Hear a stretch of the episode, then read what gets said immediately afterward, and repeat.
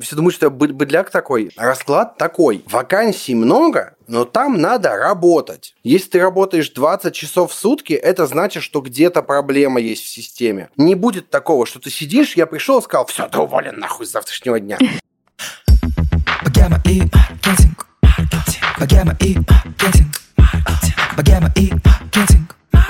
Все будет в лучшем свете. И маркетинг. И маркетинг. Высшем свете. Всем привет! С вами подкаст «Богема и маркетинг». Меня зовут Саша Рудко, и к себе я приглашаю людей из креативной тусовки, бизнесменов и маркетологов, чтобы обсудить с ними маркетинг и закулисье их проектов. Сейчас передо мной на экране э, прекрасный человек Паша Федоров, продакшн-директор НКБ «Полиндром». Паша, привет. Привет, привет, кайф. Очень приятно быть в списке таких крутых э, людей. Да, я тоже очень рада, что ты пришел, поэтому я хочу еще перечислить твои регалии, твои проекты. У Паши есть свой большой телеграм-канал «Паша и прокрастинация». Я являюсь уже довольно долгим временем подписчиком твоего канала. Сколько у Паши лет? также, слушай, ну год точно. Вот, э, Красота. Точно год, да. А каналы еще у тебя есть про норм работа и норм удаленка, где каждый человек... Еще маленький, да, еще маленький про работу с контентом, с названием Тигрята, но я не буду объяснять, почему он так называется. В общем, да, ребята, дорогие слушатели, если вы вдруг ищете работу, можете обратиться в эти телеграм-канал и найти себе вакансии. Но если вы думаете, что на этом список проектов Паша закончился, то нет. Паша еще ведет подкаст по передачам а, и подкаст, господи, я не могу выговорить про бюро. Можешь за меня это сказать? На самом деле, окей. А у меня есть еще свой подкаст «Что-то горит», но я не выпускал... Я выпустил 4 выпуска, и пока я да, больше не да, выпускал, да. но буду выпускать. У тебя больше ничего не горит просто, может быть? Нет, у меня, наоборот, все горит. Но просто по работе. У нас в КБ есть конструкторское бюро подкаст, а, и я вел в лайфхаке подкасты «Кто бы говорил» и «Потрачено», но все, больше не, не веду. Вот в день, mm-hmm. когда мы записываем, запи- последняя запись будет, и, и все, я там больше ничего не делаю. Все, супер. Маркетинг. Большой у тебя, конечно, список вообще проектов, контента, и от тебя столько, самое главное, мне кажется, идет контента, тебе нужно его, во-первых, и для работы, да, там постоянно генерировать. Ты его генерируешь для телеграм-каналов, для подкаста, ты не устаешь вот столько выдавать контента, или ты уже по-другому просто не можешь? Конечно, устаю. Тяж- тяжеловато все это делать, честно говоря. Ну, то есть, э, об- объективно, тяжело во всем этом вариться, когда особенно ты сам э, на работе занимаешься немножко другими делами. Я сейчас mm-hmm. на работе выстраиваю продакшн команды, настраиваю людей, и больше это совсем менеджерская работа, совсем. То есть я сам, мне нет такого, что я пошел и написал статью на заказ. Нет, вообще никак. Поэтому очень тяжело. Сейчас пытаюсь как-то подзакрыть эту историю немножко с текстиками. Например, а, решил, что ну его нафиг, больше не буду никаких лекций курсов по, этой, по этой теме делать, ну, просто не вывожу. А, mm-hmm. а канал у меня, например, основной ведет редакция вообще-то. У нас несколько человек с разделением. Но на самом деле, если его внимательно читать, то это видно. Mm-hmm. Есть посты про русский язык, который, который пишет наш чудесный корректор Ира Михеева. Она пошла что-нибудь редачить, какой-нибудь текст проверяет, и такая, а, ошибка, нужно написать пост. И тут же принесла. А, еще Сережа Антонов из э, Тинькофф журнала прям очень активно включается. Он обычно действует по тому же принципу, что и я. У него сгорел болела жопа от чего-то, и он пошел написал.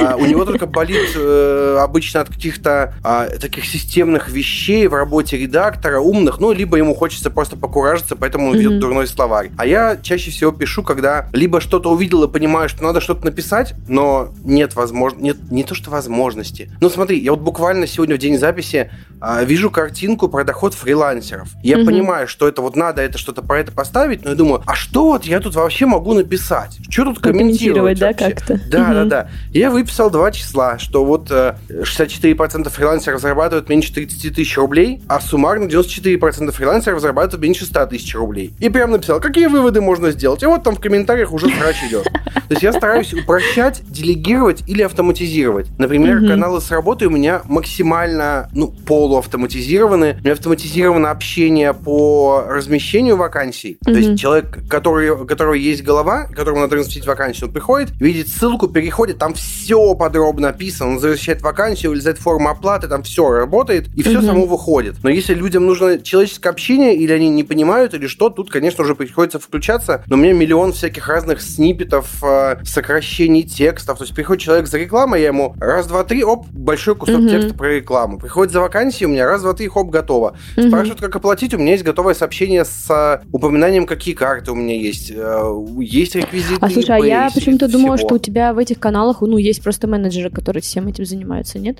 Нет, потому что я вот это я не уверен, что я готов делегировать, потому угу. что, смотри, обычно менеджеры есть в каналах, которым поебать, что размещать. Ну вот это правда честны. есть такие. Да, это правда. Вот мне буквально сегодня пришел чувак, я сейчас просто найду скриншот и зачитаю. Угу. Приходит, здравствуйте, размещаете рекламу? Я ему скидываю сообщение о рекламе. Он такой, угу. нужно разместить вот такое сообщение. Я дам тебе 30 тысяч рублей, если ты не сможешь заработать по инструкции в этом канале. Жми на кнопку и порадуй себя и близких перед праздниками. Угу. Я ему пишу, может, ты нахуй пойдешь? И блокирую. Ну, потому что... А, Жесткий Паша. У меня есть критерии, по которым я выбираю. При этом все равно иногда бывают зыбкие места. То есть, может быть, конечно, мне стоит обложиться какими-то менеджерами, но что что-то я... Пока не хочется. Да хочется, но я что-то сыкую, честно говоря. Не знаю, как это еще назвать. Я понимаю, да, о чем ты говоришь. Не уверен, что кому-то могу доверять. Вакансии, да, там ну, можно выстроить схему. А вот все остальное, наверное, нет. Не знаю, очень зыбко. Плюс а, мне, у меня все еще небольшой синдром самозванца на тему того, что я на этом всем зарабатываю. А, и я вот не знаю, как это делать. Ну, то есть я начитался истории, когда менеджеры по рекламе обманывают тех, кому они размещают рекламу. И такой думаю, нет, нет, я слишком люблю деньги, чтобы кому-то их доверять. Блин, слушай, так, э, у нас с тобой немного превратилось уже в подкаст «Паша горит». Давай продолжим мой. Это любой подкаст превращается, куда меня позвали. Все в порядке. А, слушай, да, как я уже сказала, я давно на тебя подписана. Мы с тобой в Инстаграме друг за дружкой следим. И самое главное, что меня в тебе привлекает, это что ты по-человечески относишься к своим клиентам, сотрудникам, авторам. А, иногда бывает, конечно, довольно жестко ты высказываешься, но при этом это все равно очень человечно, мне кажется. А, я даже сделала скриншот э, фотографии, где ты на выступлении, да, там у тебя на слайде написано «делайте круто, не круто, не делайте». Это все его любят почему-то. Обожаю, это правда. То есть это максимально простая фраза, но она очень крутая. А, и самое непонятное для меня во всей этой ситуации, почему некоторые моменты такие стоит комментировать и объяснять людям, что не надо хамить, что не надо увольняться и не оставлять инструкцию следующему человеку и так далее. Почему это вообще приходится объяснять? О, смотри, тут первый важный тезис. Я могу как-то резко публично высказываться, но при этом внутри я максимально корректный и эмпатичный, не знаю, mm-hmm. сейчас меня закидают помидорами.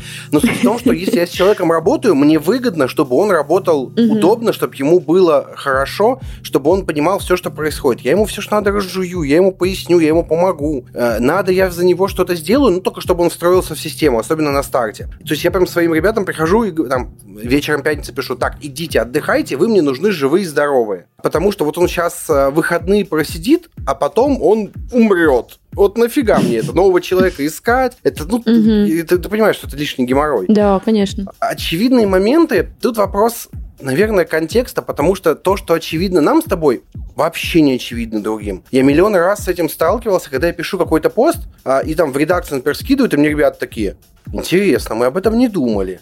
Плюс, плюс, люди существа гиперрациональные, и, и картавый человек пытается выговорить слово иррациональность. Ты сможешь. Э, пока нет, через пару месяцев. Эм, я занимаюсь. Короче, люди нерациональны, поэтому они включают эмоции, и там, mm-hmm. где надо просто подумать головой, они врубают эмоции и, стучат дверью, уходят, злятся, психуют и действуют неразумно. А мысль-то довольно простая. Вот ты сейчас стукнул кому-то дверью и нарычал, наорал, а послезавтра э, этот человек перешел в другую компанию и уволил тебя нахер за то, что ты до этого вел себя как мудак. Mm-hmm. Mm-hmm. Потому что, слушай, я сейчас буду рвать мысли. Все думают, что я быдляк такой. На самом деле не совсем. Короче, есть э, у ребят из Basecamp чудесная серия книг. И вот последняя книга, которая называется «Не сходить с ума по работе», там есть mm-hmm. офигенная мысль про то, что в финальном счете мы все равно, когда подбираем людей, смотрим, чтобы они встраивались в коллектив. Ну, потому что никто не будет работать а, нормально с тем, кто ведет себя как баклан. Ну, буквально. Ну, И поэтому правда, все равно, все равно это, это не, нерационально немножко, но при этом это все равно учитывается. То есть, если я прихожу с человеком на собеседование, и мне кто-то из моих коллег сказал, что он с ним работал, и там были проблемы, ну, mm-hmm. я буду это иметь в виду обязательно. Это обязательно все имеется в виду.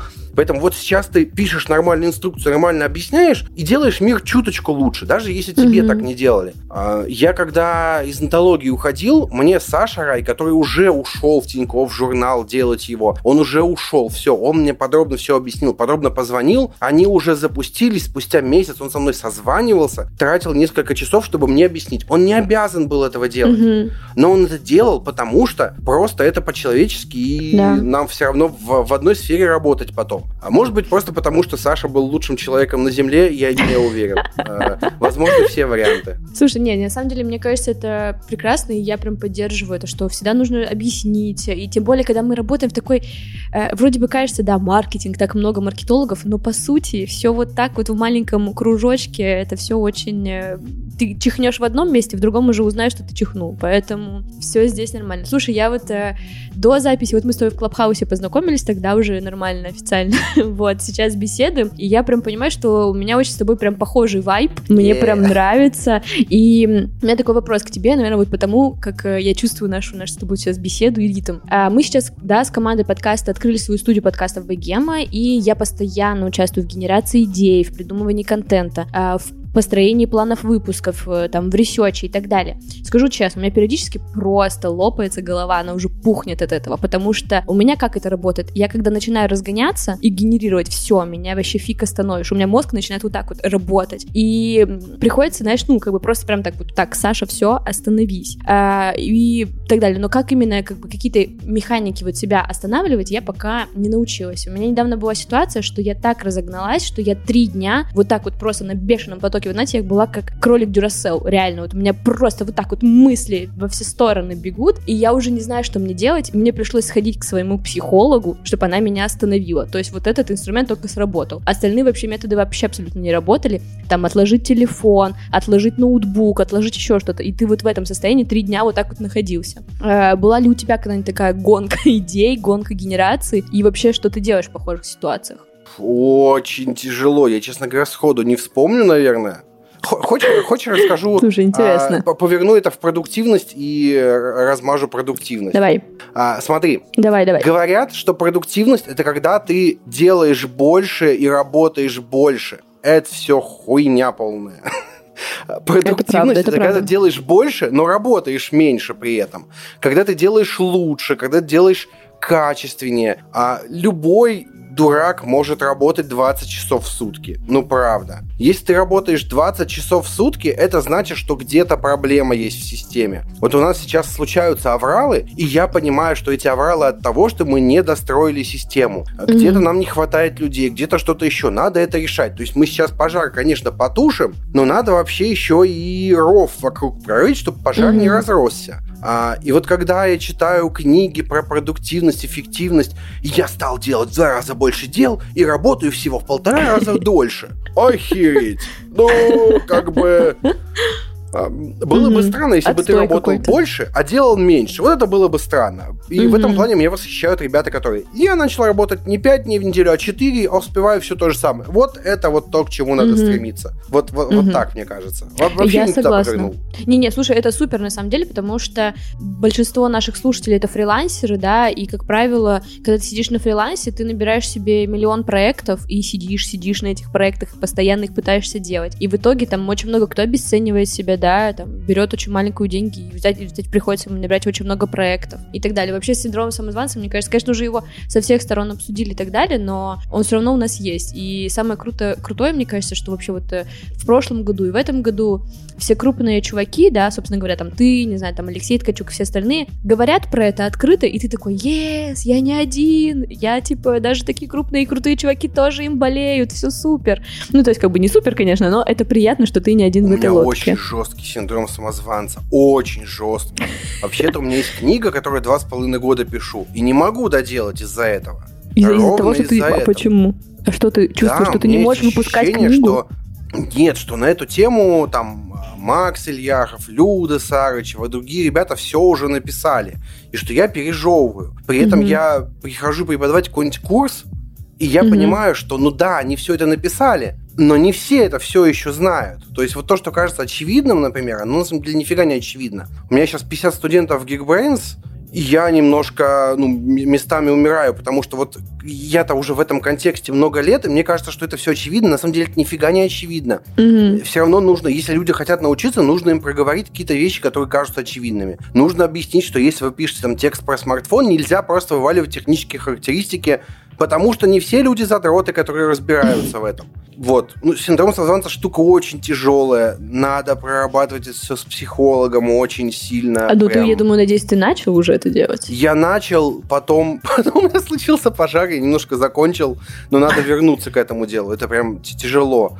А, да тем еще тяжело же говорить все равно, если Конечно. ты не привык. Первый раз Конечно. очень тяжело говорить. Вот. Потому что мы все привыкли говорить про свои удачи, да, везение и так далее. А когда мы сталкиваемся с трудностями, мне кажется, это, возможно, что-то вроде менталитета нашего русского, что нам тяжело, знаешь, свои неудачи показывать, потому что ты думаешь, ну все, сейчас все это разнесут, посплетничают, будут радоваться, что у тебя неудачи и так далее. Вот, у меня, по крайней мере, такое ощущение. Слушай, да, в целом да, но я, например, немножко стыжусь хвастаться успехами какими-то.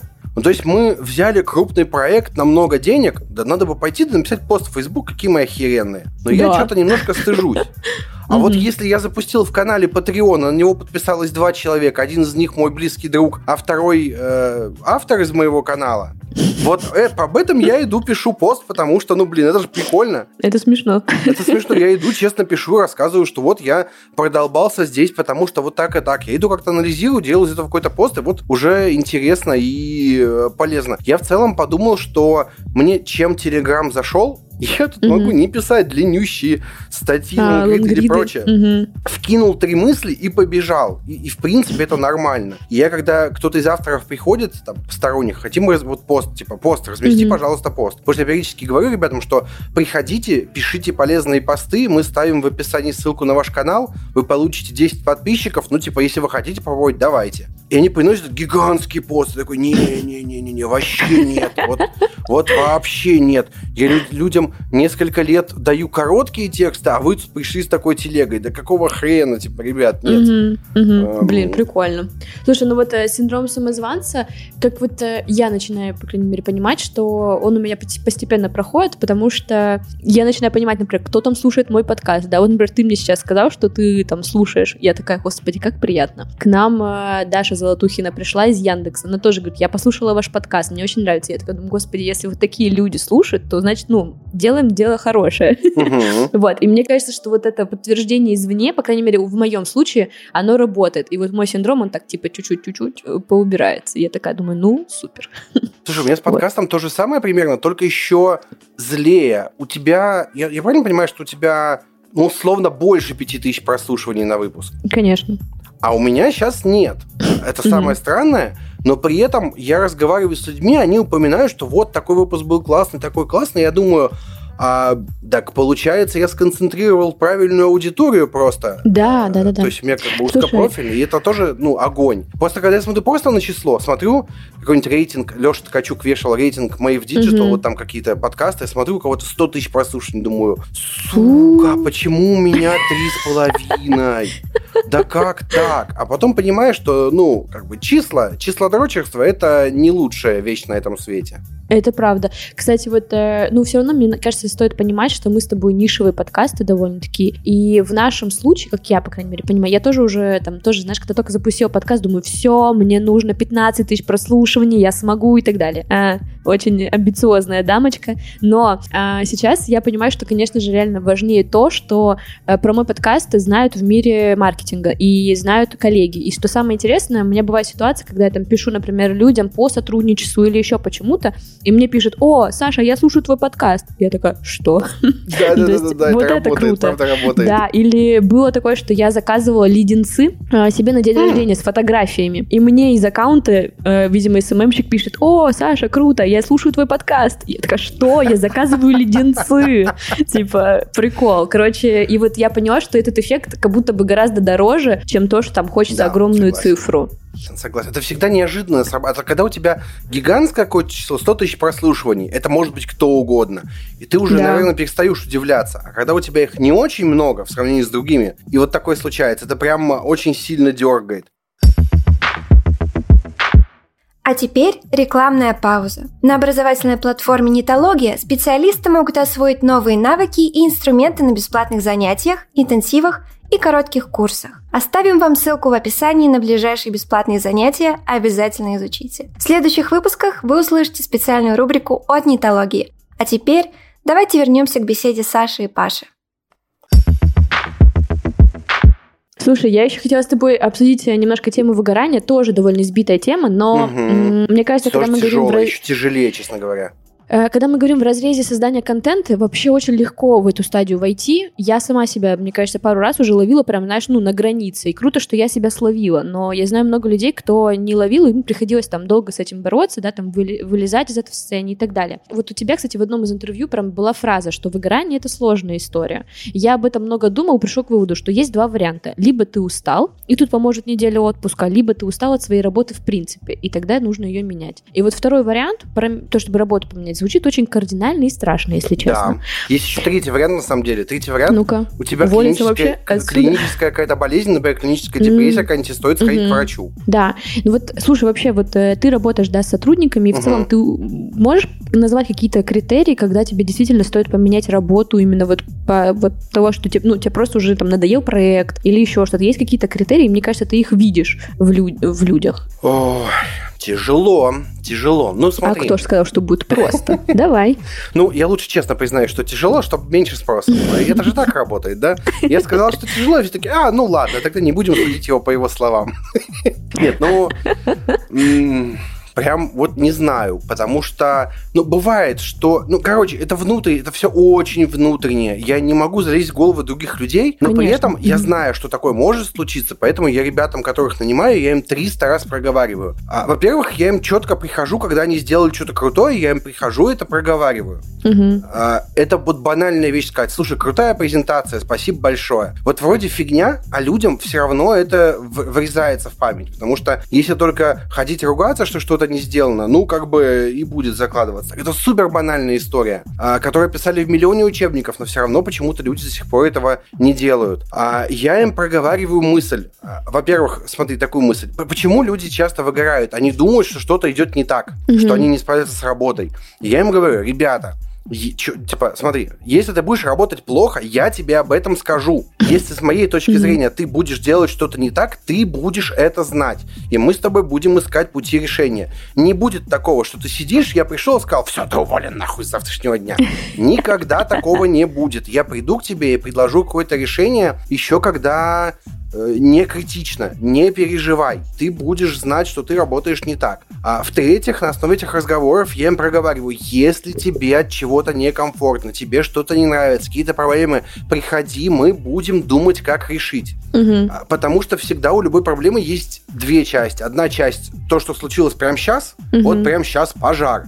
А другая сторона, что сделать, чтобы этот пожар не стал системным, и обе части можно порешать. Вот я это все проговариваю, и вроде как это пока что работает. У меня пока ровно один человек э, сгорел, но знаешь, что случилось за два с половиной месяца, по-моему. Угу. Э, тут скорее вопрос в том, что он не, не совсем встроился в работу, наверное, угу. то есть не сгорел, скорее всего. Угу. Ну, пока, короче, эта, эта схема работает. Угу. Но с точки зрения руководителя ну, нужно разговаривать с своими сотрудниками в целом... Я хотела сказать, что ты какой-то очень понимающий руководитель. А, так я ж окончил факультет управления.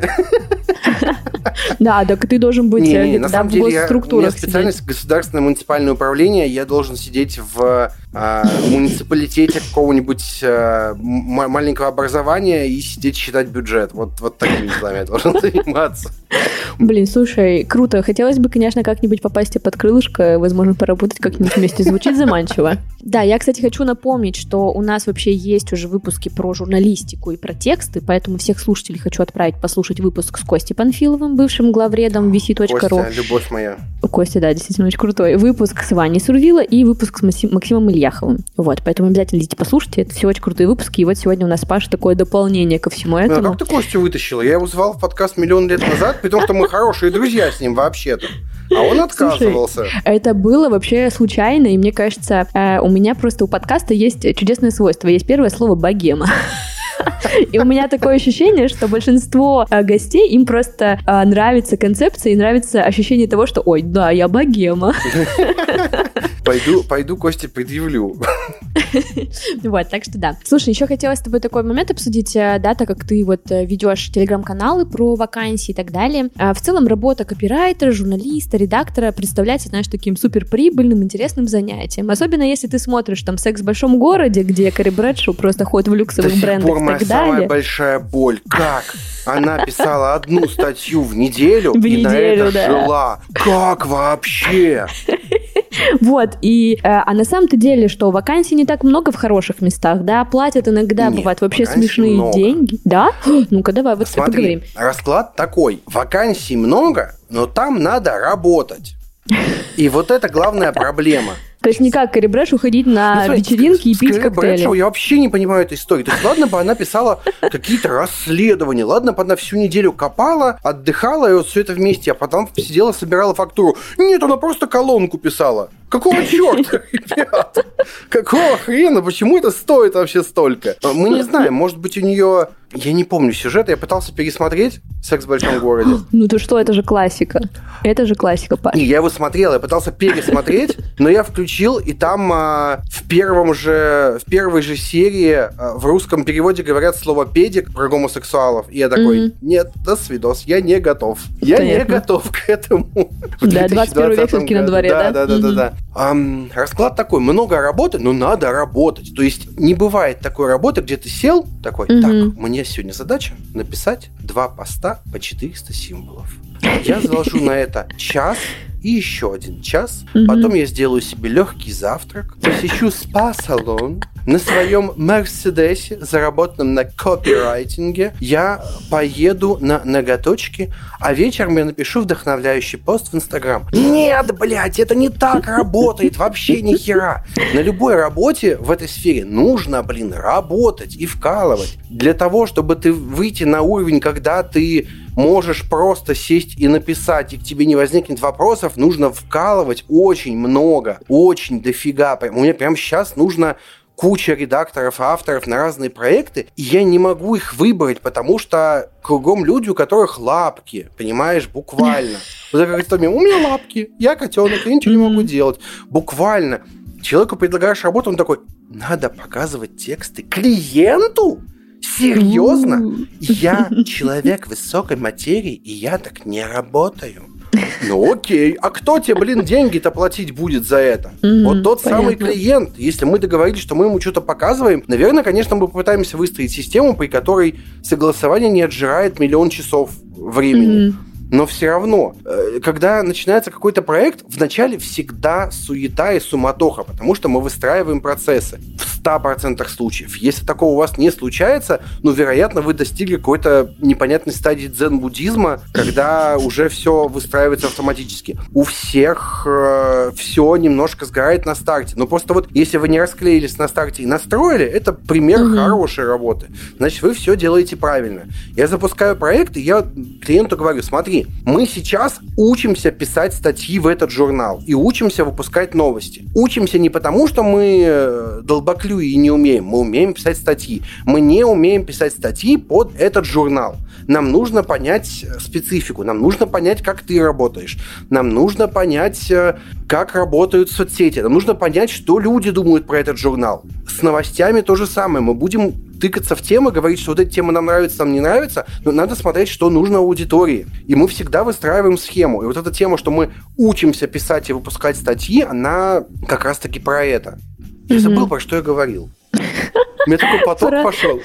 Ты уже, да, ты уже вошел в, просто да, в ритм да, да, говорения. Да, да. Вот мне прямо сейчас нужен редактор на очень хороший проект. Работа вообще не full тайм а, но я не хочу вешать вакансию публично. Поэтому, ребят, потому, если что... что, у нас есть ссылочка на Пашу, идите бегите, скидывайте резюме. Если вы редактор, который разбирается в теме бизнеса, а, только напишите просто о себе в трех абзацах, не надо скидывать резюме. Нахер ваше резюме а, не ладно, извините, извините. Э, извините за такую резкость.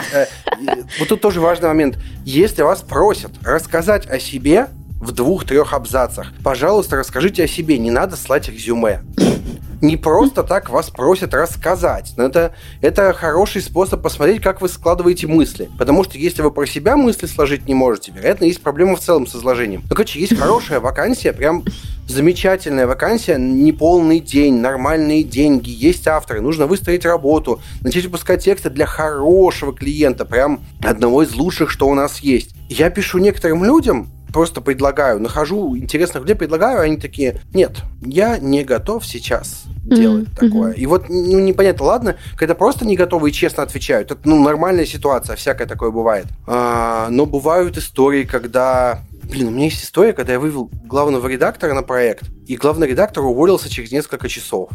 Ого. Потому что нужно разговаривать с клиентом. Но это если очень сильно... Это, там, там на самом деле гораздо больше всяких нюансов. А, Но если все подытожить, то в целом да, это вот причина, да? Да, да, да. Я просто немножко выпал, честно говоря. Ну, то есть меня немножко это выбило из колеи. Пришлось мне ставать, становиться главредом временно этого проекта. Угу. А я очень не хотел никогда быть главредом. Это первый раз, когда я главред вообще чего-либо. И мне очень не хочется это делать, и я уже нанял другую команду, сам все выстроил процессы. Ну, что поделать? Так mm-hmm. тоже бывает. То есть кругом люди, у которых лапки, mm-hmm. которые хотят просто... А, ну, слушай, это же мотивирующие... Дайте мотив... мне денег, типа да, еще, да? Да, да, мотивирующие. Mm-hmm. Вот все эти... А, окей, хорошо. Я перескакиваю с темы на тему, но это помогает раскрываться. Смотри, а, есть тема, что на удаленке ты будешь зарабатывать 100 тысяч рублей да, в секунду да, на удаленке. Да, да, да, Ребята, я почти 7 лет на удаленке, и это сложнее, чем в офисе чаще всего, особенно если у вас это нет правда. стационарного рабочего места. Я два года назад переехал в свою квартиру, у меня появился кабинет. Вот я угу. сейчас разговариваю с тобой из своего кабинета. У меня стоит мой стол, который только мой, на нем не играют дети,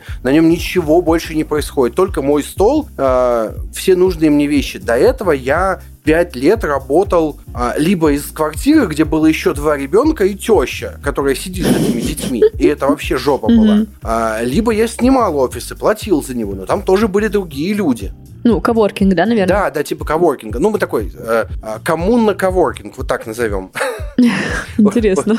Ну, просто с друзьями снимали кабинет в э, бизнес-инкубаторе, делили на троих. Понятно. Кучу времени тратили на то, чтобы играть в кикер. Вот, вот, вот эта история. Ну, хотя бы отвлекался.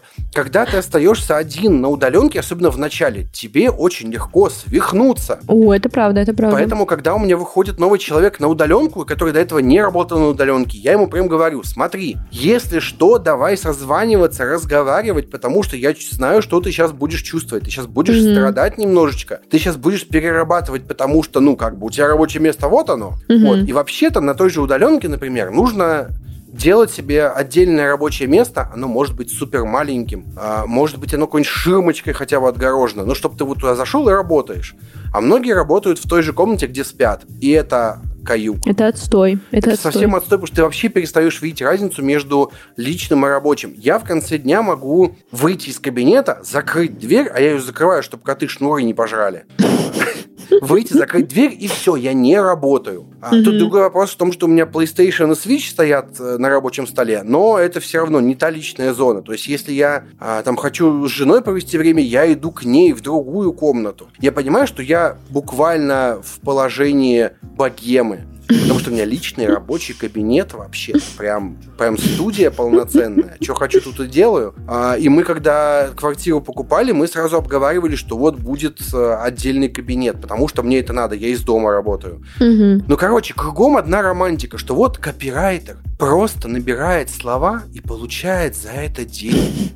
Вот на удаленке ты можешь сидеть дома и зарабатывать. Блин, так тебе все равно надо в обоих схемах работать. Тебе нужно что-то да. делать. И в, вот в, в маркетинге вообще надо понимать, что в маркетинге, в любой профессии нужно общаться с людьми. Даже если ты копирайтер-интроверт, если ты не будешь разговаривать со своими заказчиками, то ты либо ну, будешь фигово делать свою работу, угу. потому что не понимаешь, что они от тебя хотят, либо ты э, будешь зарабатывать мало. Будешь зарабатывать до 30 тысяч рублей, как 64% фрилансеров в России. Я только хотела сказать про твою статистику, которую да, ты вывесил. Да, это статистика да, да PVC, короче, Forbes публиковал, и, я не знаю, ну, короче, очень, очень страшная статистика, честно говоря, потому что мне казалось, что люди уходят на фриланс, чтобы зарабатывать больше. Я только хотела тебе сказать, что это вообще жесть какая-то, в смысле до 30 тысяч, это типа то же да, самое, ты мог да, бы да. ну, то есть я бы понял, 50 тысяч, окей, да, какая-то да. удобоваримая сумма, она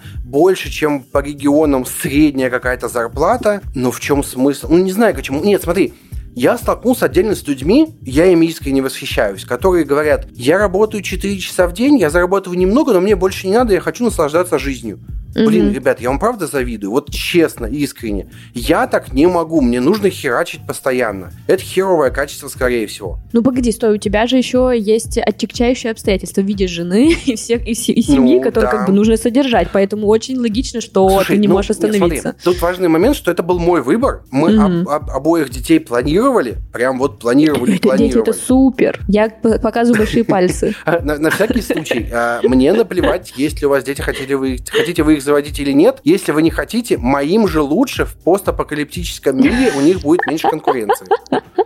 Ну, ну правда, почему-то люди, это забавно. А, когда про это говоришь, такие, я вот не хочу детей. Да твое, твое дело, мне-то какая да. нахрен разница. Мне вообще наплевать. Ну, серьезно, я этих дискуссий не понимаю. Ну, короче, это был мой выбор, Слушай, на самом деле все равно в какой-то момент можно остановиться и не зарабатывать больше, не делать новые проекты. Угу. Всегда угу. можно. Мне не получается, просто не получается. Но при этом и в отпуск не получается ходить, и я от этого страдаю очень сильно, честно говоря. Потому что к 31 году я уже такой, все, надо, надо, прям, надо, надо брать хотя бы две недели отпуска в год. Ну, хотя бы три недели, наверное, все-таки. Угу. Э, слушай, Паш, у нас, э, к сожалению, ограничено время. Очень интересно, у нас сегодня, слушай, у меня первый раз такая запись, когда мы практически по моим вопросам вообще не идем, и это наоборот круто. Честно, это наоборот, мне очень нравится. Суперский выпуск, очень живой. Дорогие слушатели, вы должны знать, что это практически все экспромт. Все будет в лучшем свете. Супер беседа, супер быстрая, супер экспромтная, супер странная, но при этом очень крутая. Спасибо тебе большое, я прям вообще зарядилась от тебя, мне прям очень было приятно с тобой познакомиться вот так вот в жизни, ну, в смысле, как в жизни, хотя бы через веб-камеру. А, надеюсь, что нашим слушателям понравился этот выпуск. Вот, и а если вы... нет, то... Ну, как бы... Не буду я вас посылать, извините, вы все равно крутые. Что вы послушали, вы все равно хорошие. Да, мне тоже нравятся наши слушатели, они очень клевые. Вот, все, ребят, спасибо большое, всем пока. Пока.